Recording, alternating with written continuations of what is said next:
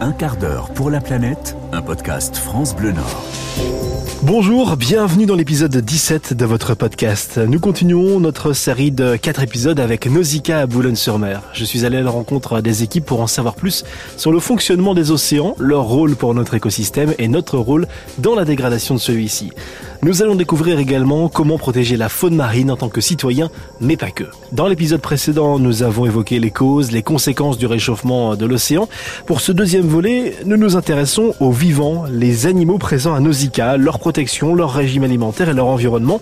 Avant cela, nous retrouvons Christophe Sirug, directeur général de Nausicaa, le Centre national de la mer, pour évoquer les actions de conservation du centre et l'accueil du public tout au long de l'année. Un quart d'heure pour la planète. Un quart d'heure pour la planète. Jean-Sébastien Lebon.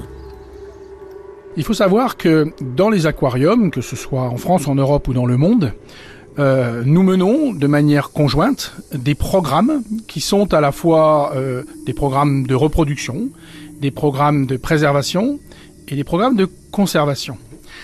Dans ces programmes de conservation euh, sont identifiés des aquariums pour lesquels on dit vous travaillez plus particulièrement sur telle ou telle espèce. Nausicaa a la chance euh, d'avoir dans ses équipes deux personnes qui sont des référents européens sur deux espèces particulières, qui sont les raies guitares d'une part et les poissons arc-en-ciel d'autre part. Et donc c'est quoi le rôle?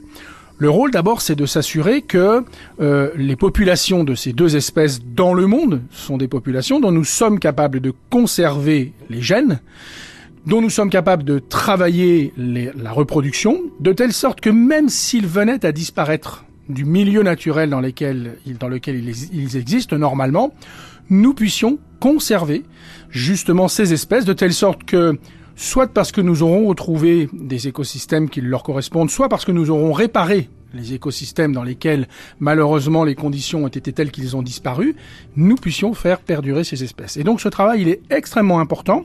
C'est un travail de coordination. Nous, nous avons ces deux espèces-là. D'autres collègues et d'autres établissements ont d'autres euh, animaux sur lesquels ils sont euh, particulièrement engagés, mais tout ça dans une coordination d'ensemble qui est essentielle.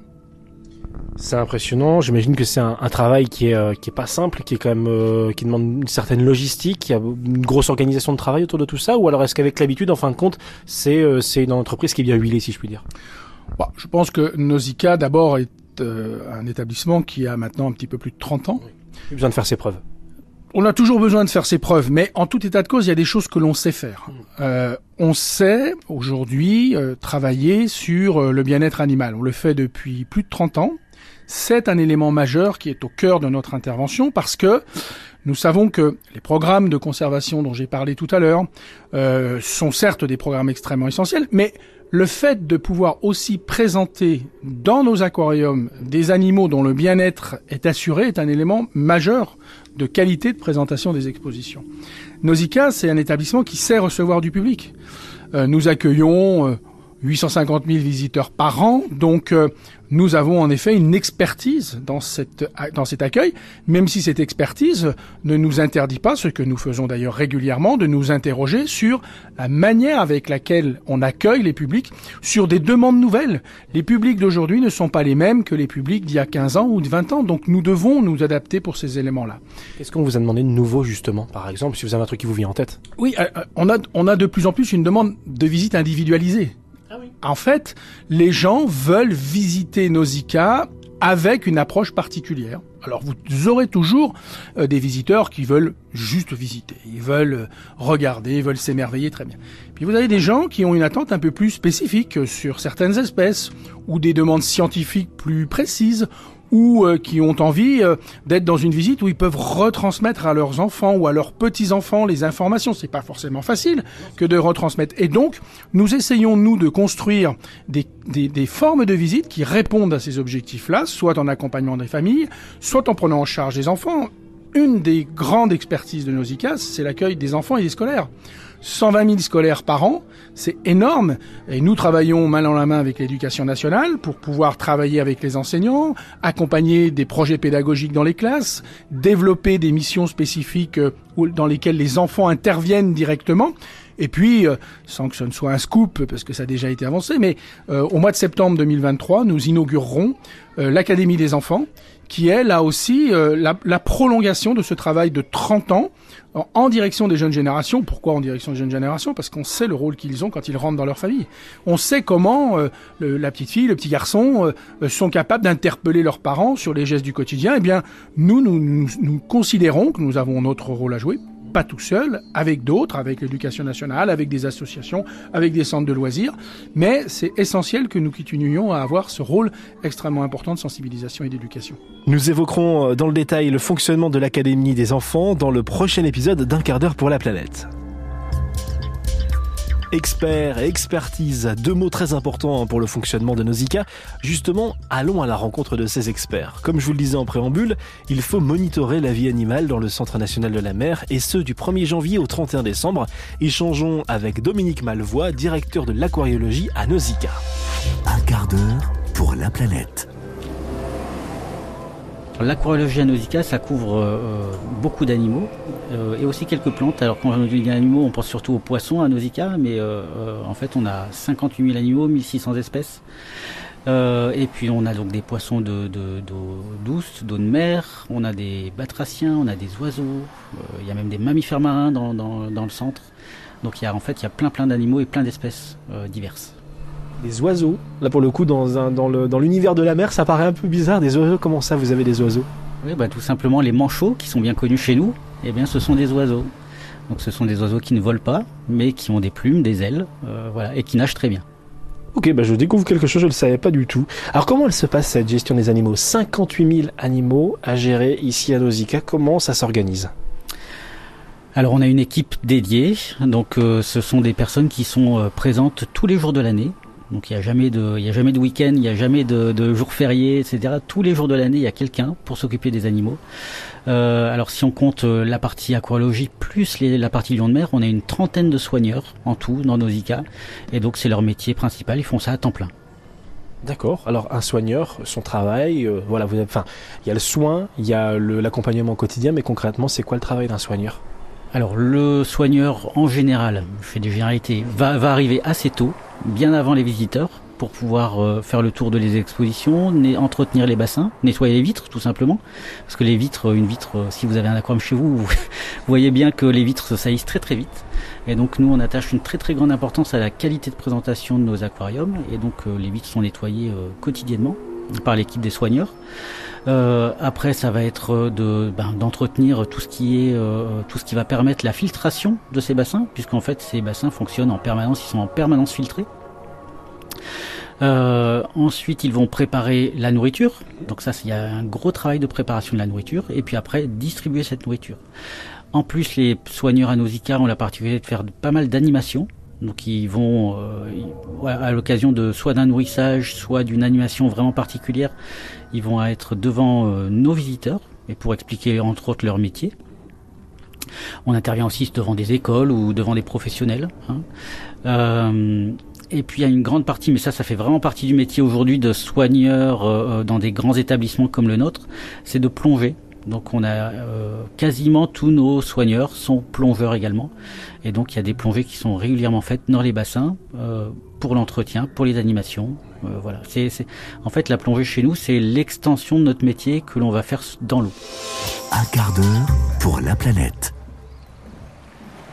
Je reviens sur la nourriture. 1600 espèces différentes d'animaux, 1600 régimes alimentaires différents, j'imagine, au minimum euh, pas tout à fait quand même, parce qu'on on a des carnivores, on a des végétariens, on a des omnivores. Voilà, c'est les grandes parties qu'on apprend à l'école. Hein.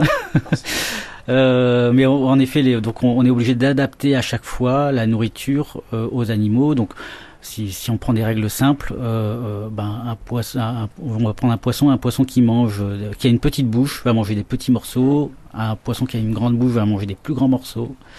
Un petit poisson va manger en général plus souvent, donc quotidiennement, voire plusieurs fois par jour. Un plus gros poisson va manger peut-être tous les deux jours ou tous les trois jours. Donc tout ça, en fait, on, adapte les régimes alimentaires et les fréquences à nos animaux, en effet. Donc on a des sortes de planning euh, en fonction des, des, secteurs. Alors ce que j'ai pas dit aussi, c'est que chez nous on est divisé, euh, enfin le, service est compartimenté avec trois secteurs différents. Euh, qui recouvre une partie des poissons tropicaux, une partie qui couvre les, animaux des secteurs tempérés, dont font partie les manchots par exemple, les manchots, les méduses, et puis les autres poissons, les poissons de notre région par exemple. Et puis après, on a une grande partie qui s'occupe de toute la partie du bassin océanique, donc le très très grand bassin que nous avons, que nous avons ouvert en 2018. Et là, on a une équipe dédiée quasiment à ce grand bassin et quelques bassins qui sont autour justement, euh, là vous avez parlé de, différents environnements de vie, voilà, les températures de l'eau. Il faut faire attention à cela parce que euh, tous les poissons ne peuvent pas vivre dans tous les environnements. Donc euh, vous devez aussi, voilà, suivre un petit peu leur vie, leur fonctionnement, leur, leur capacité à s'adapter, j'imagine aussi. Alors, au même titre que l'on va adapter la nourriture, par exemple, aux animaux, eh bien, on va adapter leurs conditions de vie et en fait leur environnement. Donc, en effet, à Nausicaa, on a neuf réseaux d'eau différents euh, et ces neuf réseaux euh, ont des, euh, spécificités biochimiques, de, de, température tout simplement, ou de salinité, qui sont différentes et adaptées aux animaux que l'on maintient chez nous. et puis à la partie reptile par exemple, où là on adapte forcément les températures. Alors pour ceux qui connaissent un peu, on a des terrariums avec des points chauds, des points ambiants, des points froids. La nuit, la température est différente, l'hygrométrie est différente. Donc tout ça c'est adapté et contrôlé en permanence. La luminosité aussi est contrôlée, j'imagine, ou pas, en fonction de pour certaines espèces?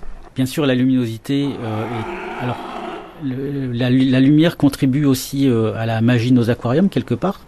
Donc, en fonction des éclairages, ben, on va avoir telle ou telle sensation. Alors, par rapport à, la beauté du bac euh, et puis à l'effet rendu à nos visiteurs. Alors sur certains bacs c'est très, c'est très important pour les animaux et sur d'autres un peu moins. Mais si je pense aux coraux par exemple, les coraux ont besoin d'une lumière alors euh, assez intense avec un spectre euh, lumineux vraiment spécifique. Et donc tout ça, on a des, appareils pour mesurer euh, enfin, les mesures que, que, l'on peut faire qui sont adaptées aux coraux. Les, voilà, les mesures de lumière qui sont adaptées aux coraux. Vous parlez justement de, de, spectre spécifique, c'est quoi? C'est UV, c'est infrarouge, c'est d'autres choses, c'est quoi en fait? Exactement, donc euh, le spectre va du, de, de, l'infrarouge euh, à l'ultraviolet, et donc euh, les coraux, on va avoir plutôt besoin de la lumière bleue, d'une lumière plutôt froide. il faut savoir qu'en mer, dès les premiers mètres, vous n'avez plus de rouge, le rouge disparaît. Hein. Donc euh, voilà, c'est plutôt dans ce spectre-là qui est intéressant pour eux, pour aussi euh, un, phénomène qui, qui ressemble à la photosynthèse, qui va leur permettre de survivre, parce qu'en fait le corail ne peut vivre que en symbiose avec une algue.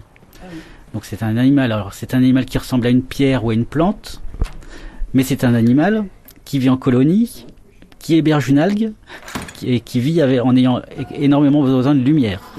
Donc c'est vraiment c'est assez complexe euh, pour un organisme qui est finalement enfin que l'on pourrait dire simple, mais en fait le, le fonctionnement est assez complexe euh, et, et c'est assez fragile comme vous le savez.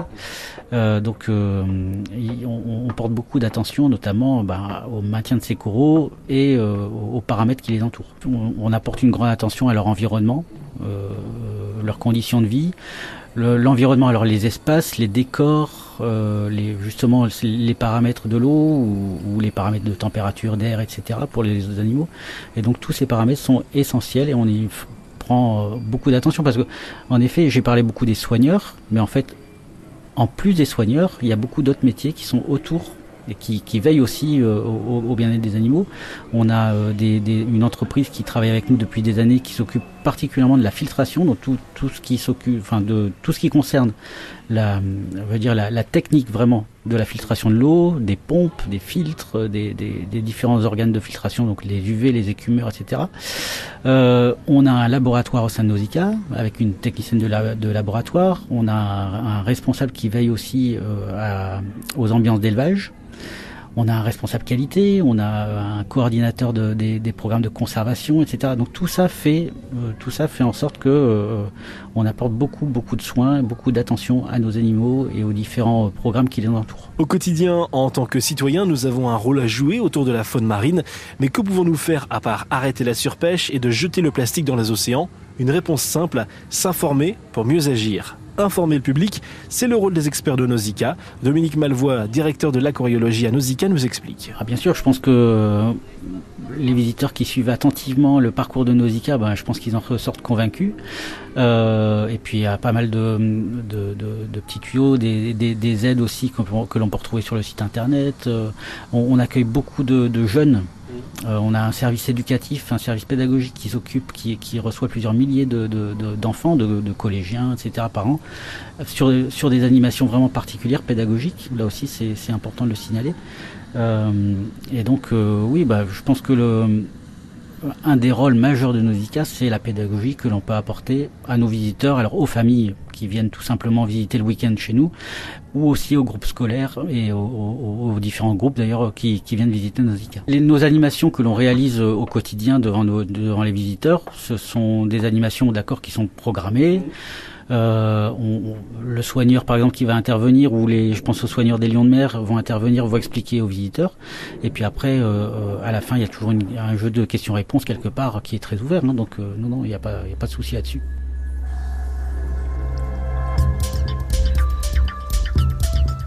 Ce travail pour transmettre le savoir est conséquent et se fait notamment euh, par ce que l'on peut voir à côté de la faune marine à Nausicaa. Florence Blond, directrice des expositions et des projets à Nausicaa, nous présente ce travail d'équipe pour transmettre le savoir.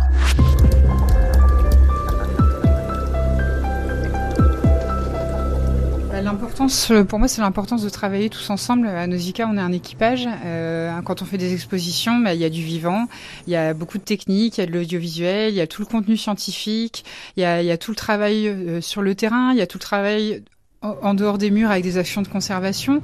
Donc c'est vraiment travailler euh, tous ensemble pour essayer de trouver euh, bah, le meilleur moyen d'aborder un message et, et, et, de le faire comprendre à nos visiteurs, de trouver euh, bah, quel va être l'élément clé qui va permettre ensuite de raconter une histoire aux visiteurs. donc ça c'est vraiment important et à Nausicaa on a cette chance de voilà d'avoir tous les métiers internalisés et de pouvoir travailler tous ensemble. Donc c'est une vraie vraie richesse je pense. Vous avez testé d'autres aquariums, un peu comme Nausicaa ailleurs en Europe ou dans le monde ou pas? Ah oui, moi j'ai eu la chance de, voir beaucoup d'établissements, que ce soit au niveau national, français, enfin, français, euh, européen et aussi international. Et euh, c'est quelque chose qu'on, à chaque fois, on dit quand on revient à Nausicaa, mais on n'a pas du tout à rougir. C'est vrai qu'on est, euh, il y a, y a, beaucoup de belles choses à prendre quand on visite d'autres aquariums, des bonnes idées, euh, des espèces que certains aquariums ont qui sont magnifiques, des façons d'aborder les sujets, des parcours enfants. Ça, c'est quelque chose qui, qui, nous plaît beaucoup et qu'il faut qu'on développe encore plus à Nausicaa. Euh, mais, euh, mais on est quand même un, un site exceptionnel et et de toute façon, bah, voilà, si on arrive à avoir 850 000 visiteurs par an, c'est aussi euh, qu'on fait partie des leaders mondiaux. Euh, et, hum, et puis on, on, travaille tous en collaboration, les aquariums du monde entier. On a accueilli le congrès mondial des aquariums où chaque aquarium a pu venir présenter ses nouveautés, venir échanger, partager des informations, que ça soit en termes d'exposition, mais aussi en termes euh, reproduction, conservation, euh, euh, vivant. Et on apprend beaucoup les uns des autres et on collabore beaucoup ensemble. Alors j'imagine euh, la quantité de travail que ça représente, mais comme c'est un travail que je, de, ce que vous m'expliquez qui a l'air d'être fait avec passion, est-ce qu'on a l'impression d'aller travailler le matin? Euh, Non, enfin je pense que euh, nous à Nausicaa on a vraiment beaucoup de chance et dans le milieu, je pense dès qu'on touche à des métiers avec l'environnement qui sont en lien avec l'environnement, on est des passionnés et et on a un sens, on a la chance d'avoir un métier qui donne du sens au quotidien et donc c'est une vraie chance et c'est une passion parfois euh, débordante. On a du mal à faire le, le lien entre la vie personnelle et la vie privée parce que ce qu'on fait, bah, c'est notre vie et c'est voilà et ça a un impact. Donc euh, non non c'est euh, tous les matins on est heureux de venir travailler. Vous en savez un peu plus sur la protection de la faune marine, les régimes alimentaires des différents animaux présents à Nausicaa et notre rôle de citoyen pour protéger cet écosystème fragile et ce n'est pas fini.